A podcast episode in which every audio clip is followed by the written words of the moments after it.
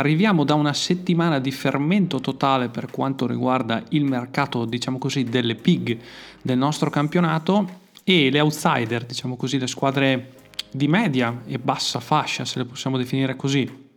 di Lega Basket non si erano mosse più di tanto. Invece questa settimana è successo esattamente il contrario, cioè le grandi squadre stanno ragionando sugli ultimi pezzi da poter inserire nel proprio roster e invece le altre, le outsider, stanno cominciando a fare mercato e certe stanno cominciando a fare un mercato pesante e permettetemi di dirlo,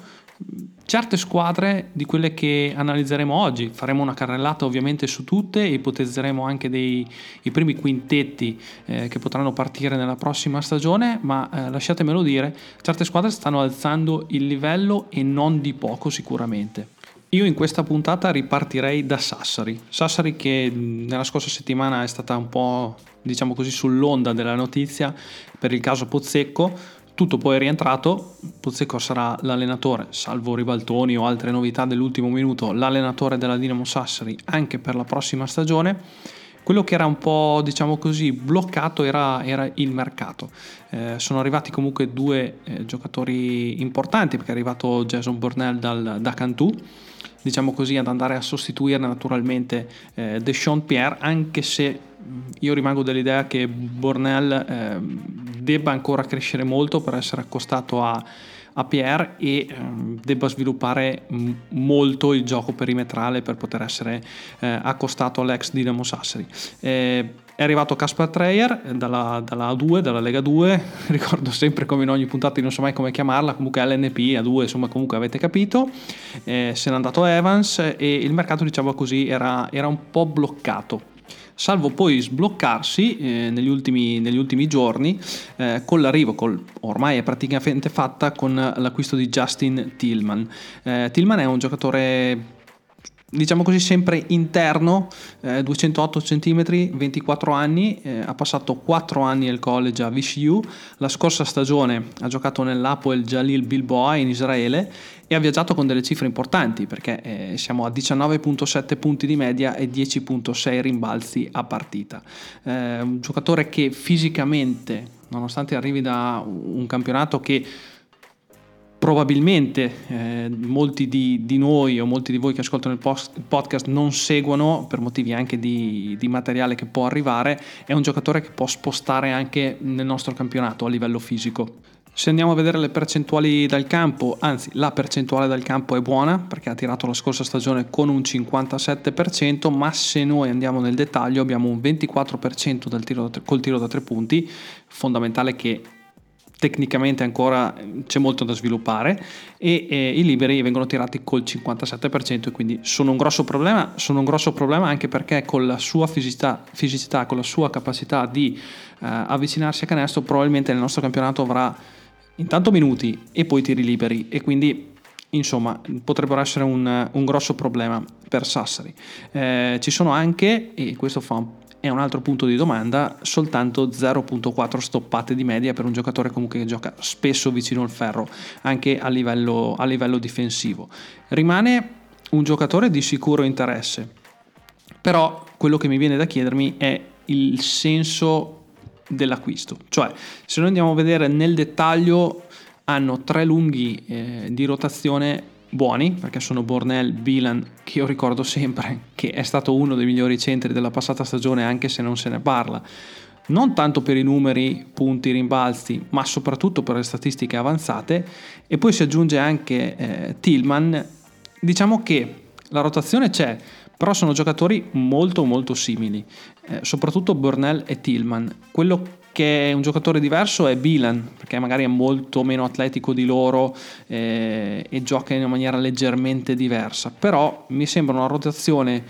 buona a livello numerico, ma abbastanza diciamo così, poco varia a livello di skills eh, offensive. Il quintetto mh, di Sassari per la prossima stagione potrebbe essere visto, cioè, rimane ancora un punto di domanda, che è il, quello del ruolo di tre, diciamo così, di ala, eh, che sicuramente in cui Sassari si dovrà ancora muovere, su cui Sassari si dovrà ancora muovere. Eh, abbiamo Spissu come playmaker titolare. Ricordiamo sempre che questa stagione è partita con la certezza che Sassari avrebbe avuto come asse principale Spissu e Bilan e secondo me anche giustamente. Potremmo avere Gentile da due quest'anno titolare.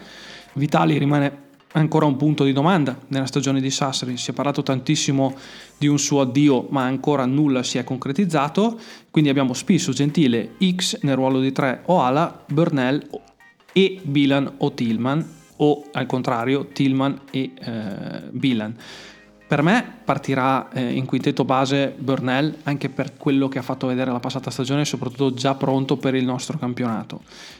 È un quintetto che rimane, che rimane interessante, quello che manca a mio modo di vedere a questo quintetto, eh, questo quintetto è un po' di eh, varietà, un po' di imprevedibilità. Vedremo però perché il mercato è appena iniziato e comunque anche Sassari dopo diciamo così, la confusione della, pass- della passata settimana ha cominciato a muoversi sul mercato. Altra squadra che dopo una prima settimana relativamente tranquilla perché comunque era stato ufficializzato Kalinowski, squa- ehm, guardia molto interessante, arrivata nel nostro campionato, è la Leonessa Brescia. Eh, Brescia che ha passato i primi giorni a sondare il terreno per molti giocatori e poi è arrivata a concludere per delle pedine molto importanti. La prima è quella di Kenny Sherry, point guard di 28 anni di 180 cm. La stagione scorsa ha giocato in Francia con Nanterre e ha avuto dei numeri molto solidi, 28 minuti in campo eh, a partita con 13.9 punti di media, 3.9 rimbalzi, assist scusate, e 1.9 rubate. Diciamo così potrebbe essere lo scorer nel eh, backcourt che cercava Brescia per la prossima stagione. Giocatore molto veloce anche nell'esecuzione del palleggio, arresto e tiro, eh, se lo può prendere veramente in una, in una, frazione di secondo, range di tiro molto ampio, può tirare praticamente da tutte le zone del campo, eh, la percentuale da 3 non è buonissima, 36% dalla, dall'arco, però ripeto è un giocatore che se aggiusta leggermente le percentuali può essere veramente devastante in attacco. Eh, sa mettere in ritmo i compagni perché 3.9 assist sono un bel volume eh, sicuramente da prendere in considerazione e eh, una cosa in cui è veramente molto bravo è quando gioca il pick and roll è servire eh, gli assist ai compagni in uscita dal pick and roll ovviamente con la palla in mano. Bravissimo soprattutto a trovare i compagni negli angoli. Sapete che ormai gli angoli sono una zona prelibata del campo scusate il termine eh, zona che tante squadre cercano per trovare un tiro da tre punti eh, ad alta percentuale e lui è molto bravo a trovare i compagni in questa zona di campo. Difetti ne ha? Un po' piccolo difensivamente potrebbe, potrebbe soffrire. Come dicevo prima, da migliorare è, è la shot selection. Eh, la scorsa stagione poi ha tirato tanto, 11.2 tiri di media eh, a partita col 43% dal campo e il 57% di true shooting. Ecco, il 57% di true shooting non è un, un valore tragico, diciamo così, però penso che come andremo a vedere... Il roster di Brescia si sta costruendo in un modo che 11.2 tiri a partita mh, mm, potrebbero essere davvero tanti e dovrebbe ridurre un po' il volume e magari aumentare, provare ad aumentare l'efficacia. Eh, comunque grande innesto e un backcourt formato da Sherry e Kalinowski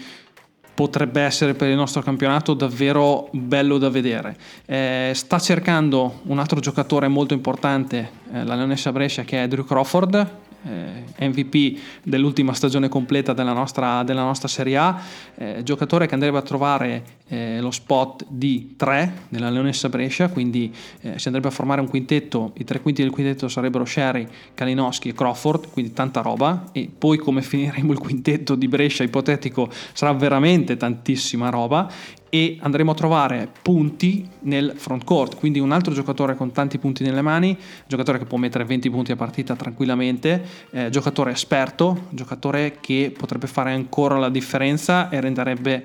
eh, Brescia veramente molto competitiva. Non c'è ancora nulla di ufficiale, ma eh, la Leonessa lo sta cercando seriamente. La situazione di Cremona, e voi direte ma perché parla di Cremona che sta parlando di Brescia? Perché ci sono dei giocatori che ovviamente sono in uscita dalla Vanoli Cremona, visto il momento economico di difficoltà, e uno di questi è Nicola Chele. Ecco, Nicola Chele mettiamo tante virgolette perché sembra ormai vicinissimo alla firma con Treviso. Però abbiamo visto che negli ultimi giorni nel mercato italiano ci possono essere dei ribaltoni improvvisi. Eh, quindi mettiamo sempre il punto di domanda, potrebbe essere lui il 4 tattico di questa squadra? Mi farebbe veramente impazzire una scelta del genere. Ripeto, un giocatore molto vicino a Treviso, quindi difficile vederlo in maglia, in maglia Brescia, però si era parlato anche di un altro giocatore che è Christian Burns in uscita da, da Milano, sapete che eh, Burns eh, non è più sotto contratto con l'Olimpia Milano, se n'era parlato qualche settimana fa, non si è sentito più niente per quanto riguarda questo rumors e quindi è ancora tutto in stand by. Due nomi che al momento non sono caldi, due nomi che però potrebbero essere un fit perfetto per il, i tre quinti del quintetto che ho descritto prima di Brescia Vedremo cosa succederà. Sicuramente Brescia dovrebbe andare a cercare, se queste saranno le scelte, un 4 tattico forse un po' più difensivo che offensivo per fare da collante eh, con, gli altri, con, gli altri, tre giocatori. Ricordando sempre che Kalinowski, pur essendo una guardia tiratrice pura, pulitissimo nel gioco, come ho detto anche nella, nella, nella, puntata precedente, è un difensore di buon livello, quindi può dare una mano in difesa, ma penso che se la squadra verrà costruita così, eh, un 4 più difensivo che offensivo potrebbe essere eh, la svolta. Interessante anche eh, un altro nome che fa vedere che Brescia vuole essere competitiva eh, nella prossima stagione è quello di Jacob Wiley, eh, giocatore che nella passata stagione ha giocato nel Panathinaikos, eh, sapete tutti le problematiche che sta incontrando il Panathinaikos eh, a livello anche di iscrizione alla prossima Eurolega, economica, di dirigenza, 9.3 eh, punti e 3.7 rimbalzi di media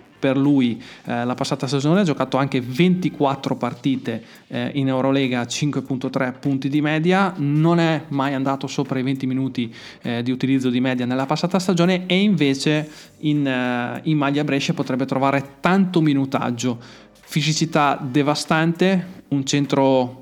che nel nostro campionato potrebbe fare la differenza eh, a livello fisico, come, come, sta succedendo per tanti nomi che sono accostati alle nostre squadre. E anche questo sarebbe, eh, diciamo così, il giocatore giusto da mettere a completamento eh, di un quintetto che potrebbe essere interessante da vedere, eh, composto da Sherry, Kalinowski, Crawford, mettiamoci Burrs, anche se rimane un punto di domanda, e eh, Willey. Willy non è ancora, non è ancora ufficiale, mm, molto vicino a Brescia,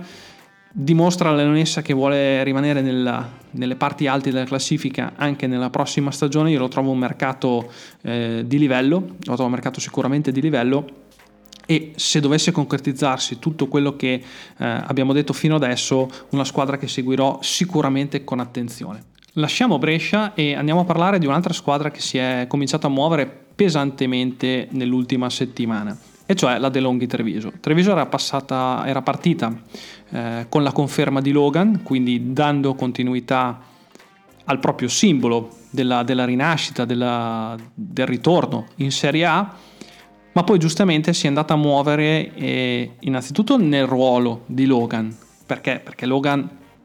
rimane il simbolo della De Longhi Treviso, ma non puoi affidare una squadra a un giocatore che ha dichiarato che sarà l'ultimo anno della propria carriera, giocatore che comunque ha dato tanto, però insomma devi anche coprirti le spalle perché mh, con un giocatore di quell'età, quell'età in quel ruolo la coperta potrebbe essere molto corta. E allora cosa ha fatto Treviso? È andato a cercare un giocatore che io avevo descritto parecchie settimane fa su Twitter, ah, vi invito a seguirmi su Twitter, Matteo Corradi 10, per stare sempre aggiornati su mercato, curiosità, analisi di alcuni giocatori eh, per quanto riguarda sempre la Lega Basket. È andata a prendere Dwayne Russell, point guard di 26 anni, 14.4 punti e 6.3 assist la scorsa stagione, che per lui si è appena, si è appena conclusa perché eh, i suoi Kreilsheim eh, Marlins eh, sono stati eliminati diciamo così dalla, dalla fase finale della Bundesliga che ha ripreso a giocare e mm, stagione per lui appena finita, eh, molto buona, giocatore che ha tanti punti nelle mani, sa passare la palla, ha range di tiro molto ampio, primo passo molto esplosivo e nonostante sia soltanto 180 cm, quindi non altissimo, ha una grande capacità di assorbire i contatti e di concludere al ferro. Ottimo ball handling, sa tirare molto bene dal palleggio, io avevo detto che questo giocatore sarebbe stato un grandissimo colpo per tantissime squadre italiane se lo sta praticamente per accaparrare Treviso, l'ufficialità uscirà forse anche in giornata. E bel colpo, bel colpo veramente. L'unico difetto che posso trovare, come dico spesso, per queste point guard un po' piccole a livello fisico eh, sarà quello difensivo, probabilmente soffrirà eh, a livello difensivo, ma se Treviso sarà capace di costruire attorno um, un roster anche da un, da un, volto difensivo sicuramente sarà un plus uh, incredibile per la prossima stagione. Il primo acquisto che avevamo già descritto la settimana scorsa di Treviso è stato oltre alla conferma di, di, Logan è stato quello di Jeffrey Carroll. Ecco mm, Jeffrey Carroll se voi andate a vedere mm, pare, insomma se andate a fare una ricerca viene dato come ala. Io credo che Treviso non lo utilizzerà come ala ma eh, ci sarà un backcourt formato da Russell e Carroll che diventerà davvero piacevole da vedere, a mio modo di, di pensare, e mm, l'avvicinarsi eh, dell'arrivo di eh, Nicola Chele andrebbe a um, completare quello spot di 3 o 4, perché ricordo che Achele potrebbe essere anche usato come 4 tattico, eh, diciamo così uno stress force se mm, dovesse aumentare ancora la sua affidabilità al tiro da 3 punti. E anche nel caso di Treviso come nel caso di Brescia, Brescia si sta cercando di riconfermare ad alto livello, invece Treviso con questi acquisti io credo che stia dimostrando di voler fare un salto di qualità eh, rispetto, rispetto, rispetto alla, alla, passata stagione. Ricordiamo che nella settimana passata è stato anche confermato Giovanni Viddera, lungo eh, che arriva comunque dalla Lega 2 di cui abbiamo parlato comunque nella scorsa puntata ed è arrivato anche Christian Mekoulo, 25 anni, ala di 203 cm, la scorsa stagione a Orzi Nuovi, sempre quindi LNP 16.3 punti di media e 12.4 rimbalzi con 1.79 stoppate. Ecco, quindi quello che dicevo prima, il discorso comincia a riallacciarsi al, a quello iniziale. Abbiamo, potremmo avere una coppia di guardie molto votate all'attacco, Carroll e Russell, ma poi potremmo avere dietro giocatori come Achele, come Mekohulu, eh, che andrebbero a completare un roster anche dalla parte difensiva.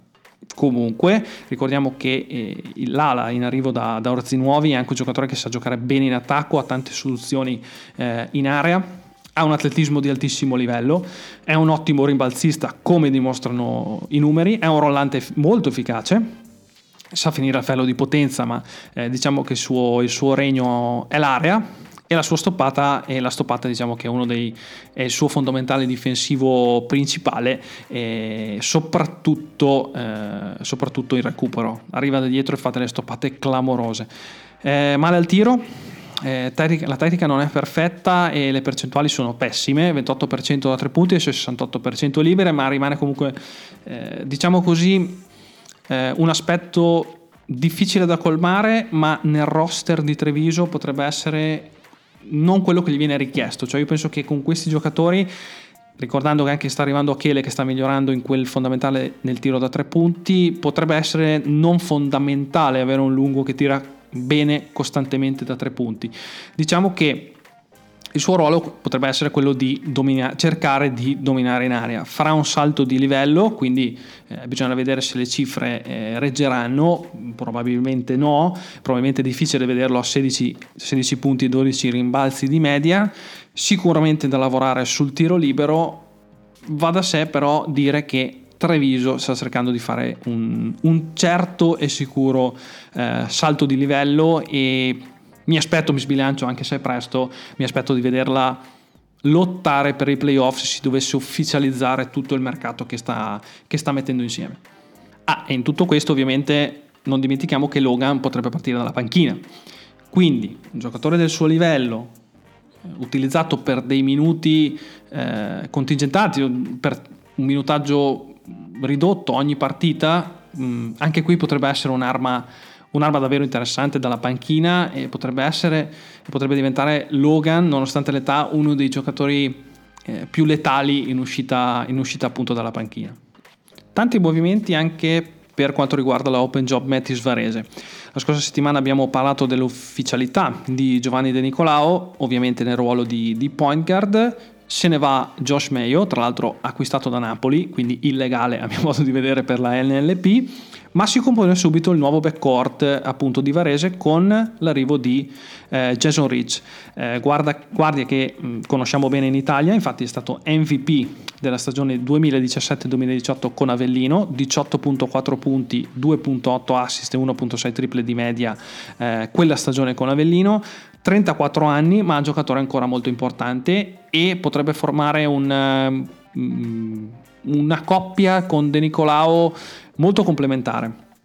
Cioè De, De Nicolao più playmaker, magari meno votato a, all'attacco ma più alla, alla, gestione del ritmo della squadra e Jason Rich come, come finalizzatore. Eh, unico dubbio deriva dalle sue due ultime stagioni in cui ha girato praticamente con numeri simili, 12 punti di media in tutte e due le stagioni, prima in Turchia con il Besiktas e poi in Israele con il Royal Ali Gaziantep. Quindi eh, unico punto di domanda, le due ultime stagioni, ma potrebbe essere eh, la prima punta di questa nuova Open Job Mattis Varese e potrebbe essere una, una prima punta di, di, sicuro livello anche per quello che ha già fatto vedere eh, nel nostro campionato. Ricordiamo che come alla grande titolare, eh, come avevamo detto già la scorsa settimana, Kaya si è già, si è già sbilanciato e ci sarà Denzel Anderson, il giocatore di cui abbiamo parlato la scorsa puntata, quindi non mi soffermo ancora su, su questo giocatore e c'era stato c'è stata un'offerta per Tony Douglas, giocatore che conosciamo molto bene, giocatore con esperienza NBA, giocatore con esperienza in Italia. Eh, vediamo, io non, non, sono convinto sinceramente di, di, di questa offerta. Io penso che Jason Rich e De Nicolao potrebbero essere già molto complementari insieme. Tony Douglas andrebbe a giocare in quel ruolo forse non si vuole dare la maglia di, to- di titolare a De Nicolao, si vuole essere un po' più coperti. Io andrei a cercare qualcos'altro sinceramente sul mercato, magari qualche giovane interessante, anche perché ripeto, mh, mm, ripeto non lo so, non mi ricordo, comunque se l'ho già detto, ma è lo stesso, eh, lo dico lo stesso, eh, per quanto riguarda Varese è una di quelle squadre che sta parlando di budget ridotto per il mercato, quindi più che cercare Tony Douglas che sa sappiamo già quello che può dare, sappiamo già comunque che è un giocatore anche lui avanti con l'età, eh, quindi andare ad avere Rich e Douglas nella stessa squadra non lo so quanto potrebbe essere positivo, io andrei a cercare un giovane magari di prospettiva eh, per andare a integrare eh, questa parte del, del, del quintetto di, di Varese per la prossima stagione. Rimane il fatto comunque che anche Varese si sta muovendo bene, riportare un MVP eh, del nostro campionato in Italia non può essere che un movimento eh, di ottimo livello e quindi insomma vedremo, rimane la curiosità di come andrà a completare il roster, il roster varese per la prossima stagione.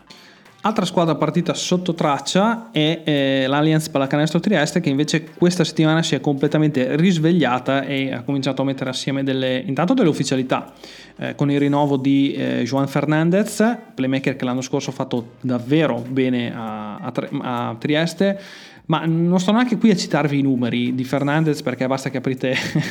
basta che aprite una qualsiasi pagina di un sito di basket e li trovate. Eh, il discorso di Fernandez è che l'anno scorso si è dimostrato veramente il leader di questa squadra. E quindi rinnovarlo per me è un passo fondamentale per la nuova eh, Trieste della prossima stagione. È arrivata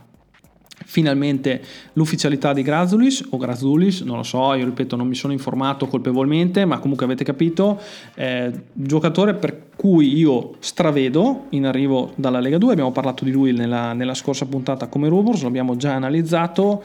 io credo che eh, nel ruolo di 4 Mm,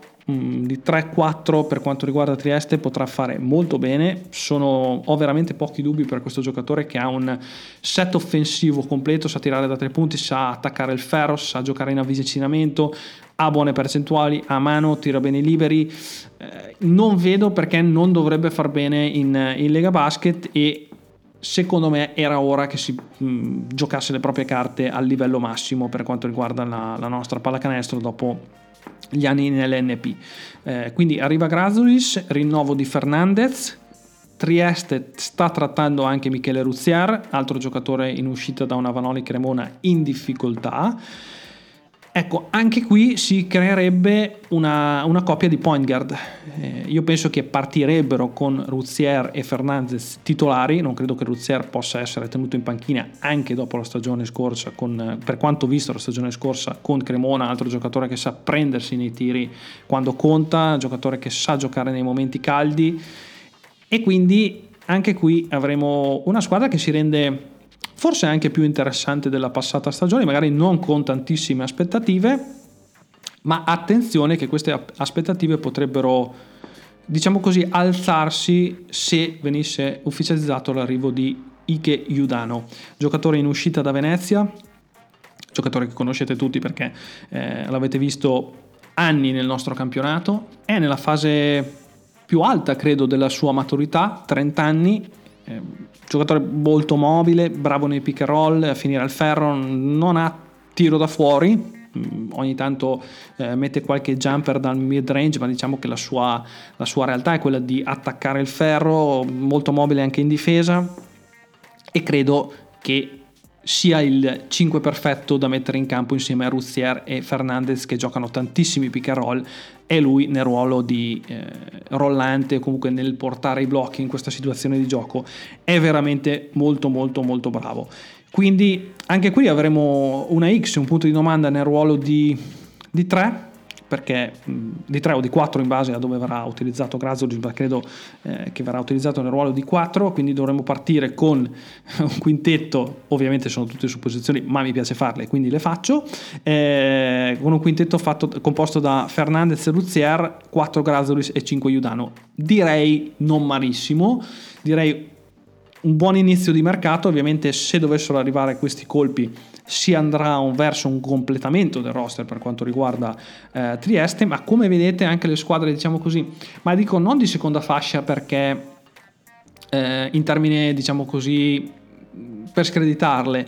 seconda fascia nel senso che le tre regine del mercato della settimana scorsa hanno fatto un mercato talmente roboante che queste squadre comunque stanno facendo sì un buon lavoro, ma rispetto a quel mercato, a quei budget, insomma, stanno insomma si parla di, altre, di altri innesti, però ripeto, stanno facendo un ottimo lavoro. Un pochino più lentamente, ma comunque viene dal rinnovo fondamentale di Andrea Pecchia, si sta muovendo anche Cantù. Eh, Cantù che ha rinnovato Pecchia, ha rinnovato Procida, quindi due giocatori italiani che eh, stanno crescendo e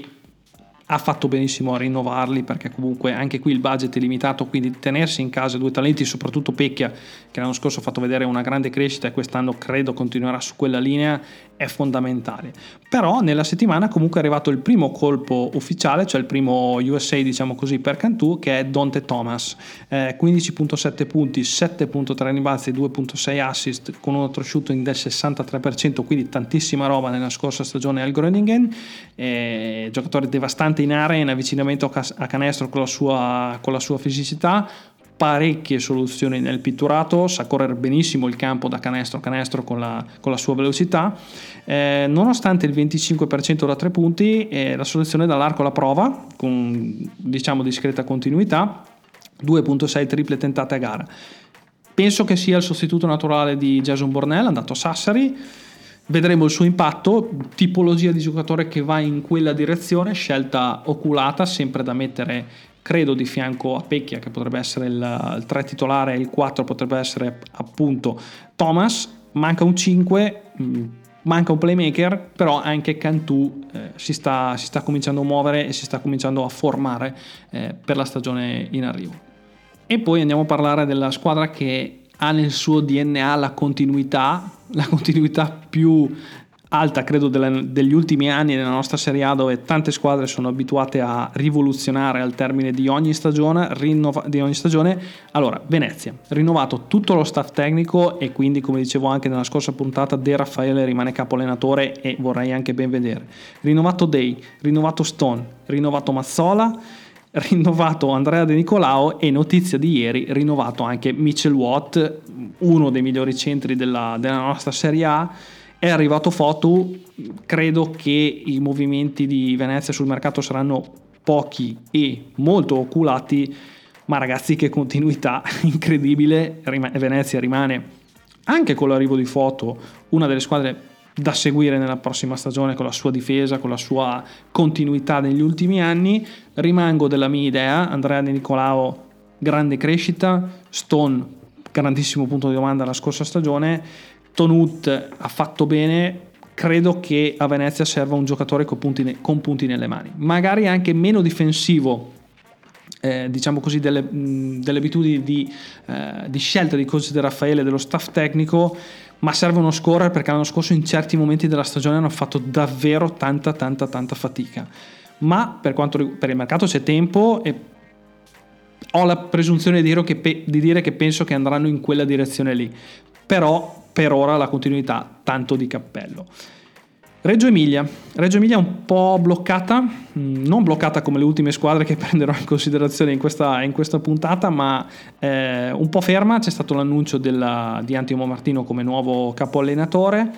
Eh, anche Reggio Emilia, seppur defilata, è interessata a Nicola Chele, ma sembra veramente un outsider. Ed è notizia di eh, stamattina l'ufficialità che le partite casalinghe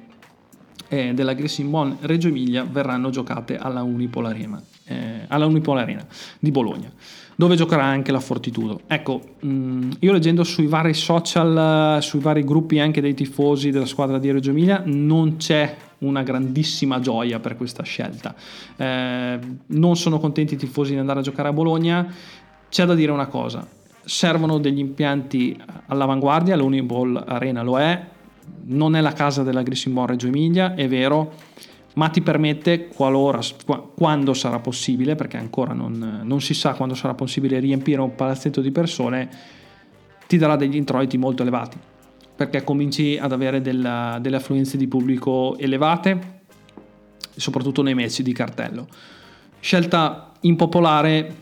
ma se non hai, finché non hai un impianto di alto livello purtroppo ti devi spostare e devi andare, devi andare in quella direzione lì. Dicevo poi, prima di andare a fare un rapido aggiornamento sulle, sulle tre squadre che la, la, scorsa stagione hanno dominato il mercato, ci sono delle squadre un po' bloccate. Mm, Roma è ferma a, quello detto, a quello, quanto detto la, la, scorsa puntata, cioè sta aspettando un nuovo proprietario, pur essendosi iscritta alla Serie A, ma eh, per ora non c'è mercato. Brindisi è ferma al rinnovo di Gaspardo e all'arrivo di Visconti e per quanto riguarda invece eh, Trento ci sono alcune novità. Infatti è stato rinnovato Davide Pascolo, quindi diventerà praticamente il simbolo di questa squadra e rimane eh, il rumors difficile trattenere Gentile. Ecco, è notizia di qualche ora fa che ufficialmente Trento è stata ripescata per l'Eurocup al posto dei Fraport Skyliners, quindi giocherà in Europa. Non so se questo potrà essere una, una discriminante per il, per la possibilità di trattenere Alessandro Gentile, io credo che se ne andrà, lo dico dall'inizio del mercato, però intanto Trento si è assicurata la possibilità di giocare l'Euro, l'Eurocup anche eh, nella prossima stagione.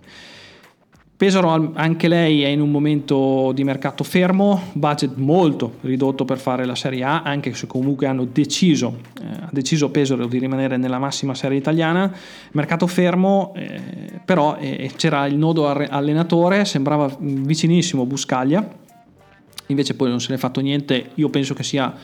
un errore perché Buscaglia io penso, l'ho scritto anche su Twitter, fosse eh, l'allenatore giusto da mettere in un roster che eh, intanto si deve formare, poi ma comunque è una squadra che negli ultimi anni ha fatto molta fatica e avrebbe potuto costruire qualcosa di interessante, si è parlato di Ramagli, si è parlato di Moretti, si è parlato di Sacco, alla fine ce l'ha fatta ragazzi, ce l'ha fatta, Repesa è il nuovo allenatore di Pesaro scelta che io non condivido, allenatore già con tanta esperienza, allenatore che magari poteva cercare, eh, voleva forse anche un po' più di, di, competitività, non credo che Pesaro gli darà un roster da, da playoff, non penso. Scelta, boh, rimango con il punto di domanda, io rimango dell'idea che la scelta giusta sarebbe stata quella di, di Buscaglia, ma sono andati in un'altra direzione e vedremo, vedremo che frutti gli darà questa scelta. Cremona, anche lei in un momento difficile, ha aperto ufficialmente una campagna di raccolta fondi in cui i tifosi o anche non tifosi, chiunque può donare qualcosa per trovare il budget per eh, rimanere in Serie A. Come dicevamo ci sono tanti giocatori in uscita, Hitanep, Achele, Ruzier, eh, una squadra totalmente da rifare, anche Saunders se ne andrà sicuramente. Quindi un momento complicato, eh, tempo per fare mercato ce n'è, ma bisogna iniziare perché eh, a questo punto a Cremona è praticamente tutta da rifare. Ecco, dopo la settimana in cui si sono scatenate, eh, Fortitudo, Virtus e eh, Milano si sono un po' tranquillizzate mh, mm, per quanto riguarda gli ingaggi, ma assolutamente non per i nomi. Infatti, se noi andiamo a vedere il nome fatto nelle ultime giornate eh, per la Virtus Bologna, è stato quello di Nando De Colò. Quindi non un nome proprio da niente. Giocatore che come sapete è in questo momento del Fenerbahce, il Fenerbahce che ha dei problemi economici, tutta la Turchia ha delle problematiche, quindi questo si eh, riflette anche sul, sullo sport.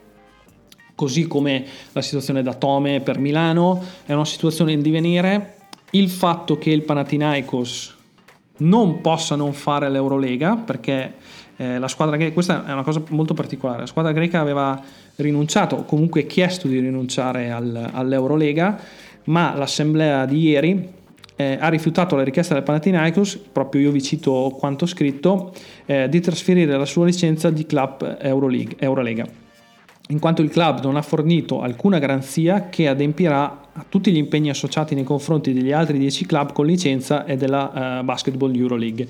I club hanno anche ribadito, eh, ribadito eh, ok, quindi praticamente è stata rifiutata la richiesta di trasferire eh, la, la, la, partecipazione all'Eurolega. Quindi questo complica le cose per la Virtus che avrebbe voluto inserirsi nelle squadre che potrebbero partecipare alla prossima, alla prossima Eurolega. Difficile vedere De Colò senza Eurolega alla Virtus Bologna? Sì,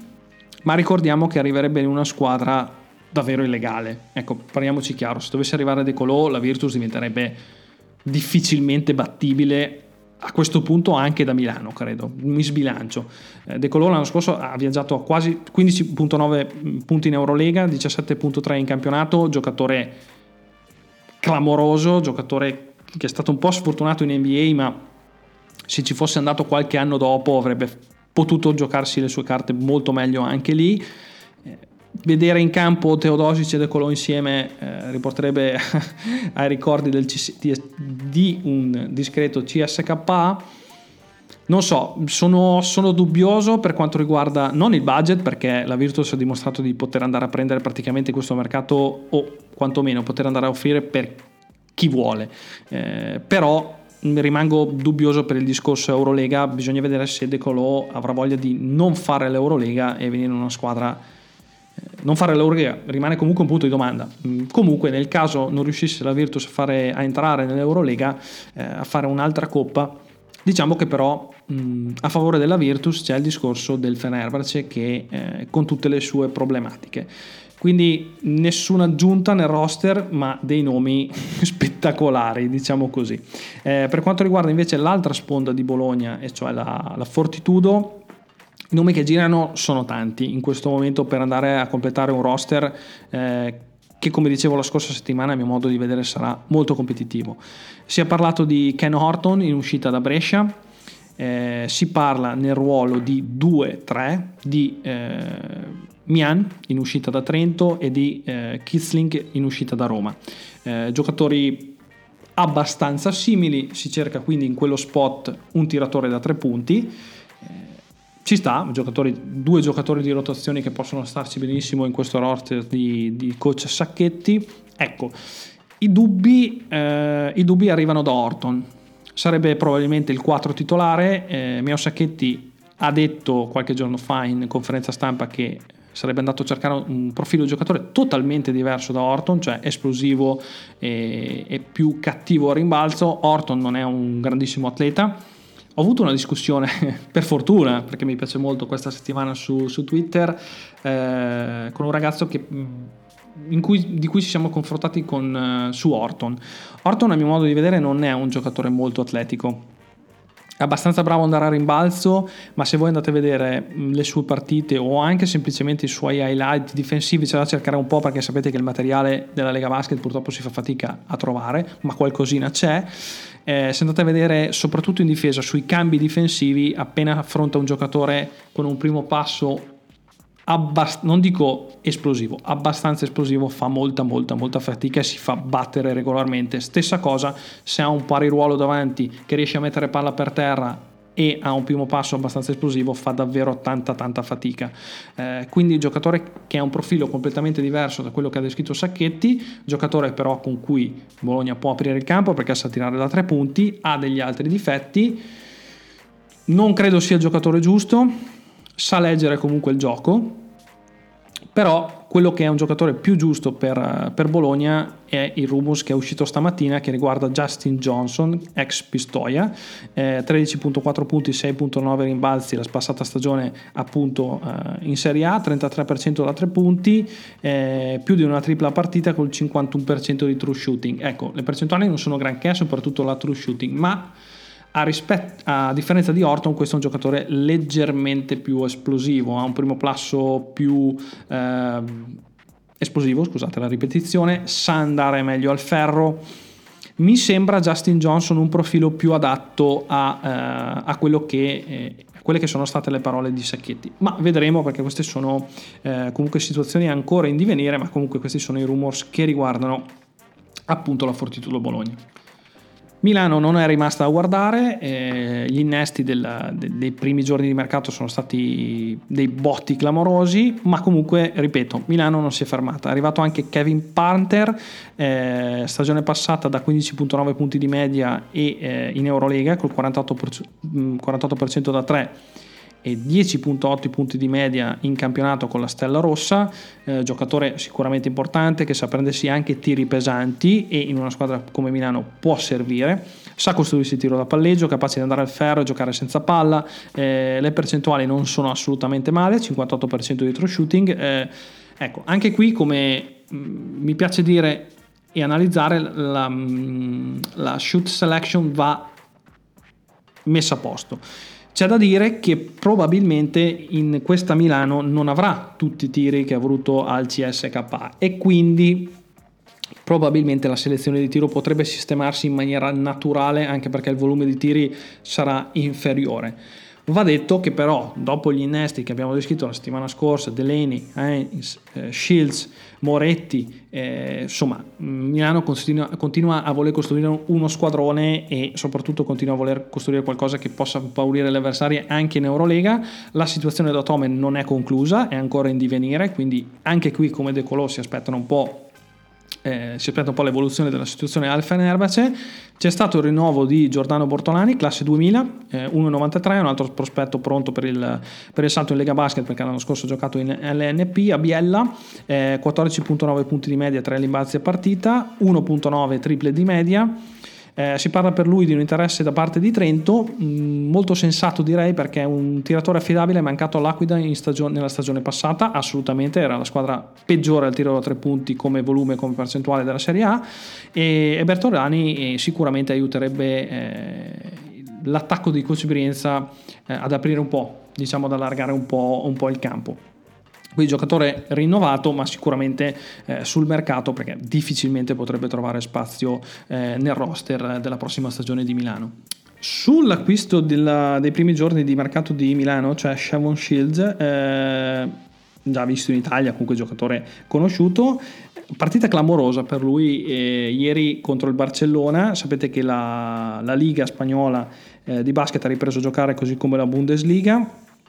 e contro il Barcellona, nonostante la sconfitta, parte titolare, gioca 33 minuti e mette 26 punti con 9 su 14 dal campo, 6 su 9 da 3 con 67%, quindi non malissimo e soltanto una palla persa. Mm, plus minus di più 4, che comunque nonostante la sconfitta è un, è un buon numero, quindi partita eh, sicuramente molto convincente per il, nuovo, per il, nuovo, arrivato di Milano. Vi ricordo, che se per caso non lo sapete, eh, la Liga, la SB, mette delle partite complete su YouTube. Quindi quelle di questa stagione eh, solito, eh, lo fa sempre, quindi se eh, siete un po' in astinenza da basket giocato potete trovare qualcosa in quel senso. Questi erano gli aggiornamenti della, della settimana, vedete che il mercato è eh, in fermento, eh, è partito da poco ma ci sono stati, già, già, stati movimenti eh, davvero di cui non si poteva parlare, non si poteva non parlare, anche le squadre diciamo così che non siano le big del nostro campionato hanno cominciato a muoversi e, e quindi insomma andava, andava, fatto un quadro complessivo della, della situazione. Eh, vi ricordo che io sono sempre Matteo Corradi, spero di starvi simpatico, no scherzo. E, ehm, questa era la seconda puntata, diciamo così, della nuova stagione, anche se eh, seconda stagione non sarà, ma sarà un, un conteggio che andrà avanti eh, senza soluzione di continuità per quanto riguarda le puntate. Vi ricordo sempre di andarvi a iscrivere al canale YouTube di The Shot, dove trovate dei video molto interessanti, di andare a visitare il sito dove trovate degli articoli a 360 gradi sul basket Serie A, eh, NCAA, NBA, insomma, eh, se, se, avete voglia di leggere, di guardare e di ascoltare basket, perché ragazzi abbiamo 5 podcast attivi eh, cui,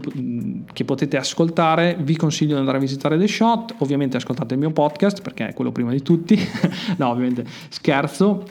un sito che sta crescendo molto e vi consiglio di andarlo a visitare, troverete me Troverete il podcast su Spreaker, su Spotify, su iTunes, su Google Podcast, quindi potete praticamente ascoltarlo dove volete. Ci sentiamo la settimana prossima, grazie a tutti e ciao. This is your summer. That means Six Flags in the taste of an ice cold Coca Cola. We're talking thrilling coasters, delicious burgers, yes. real moments together, and this. Coke is summer refreshment when you need it most, so you can hop on another ride or race down a slide at the water park. Six Flags and Coca-Cola. Come make it yours. Visit sixflags.com slash Coke to save up to $20 on passes, plus daily tickets starting at $34.99.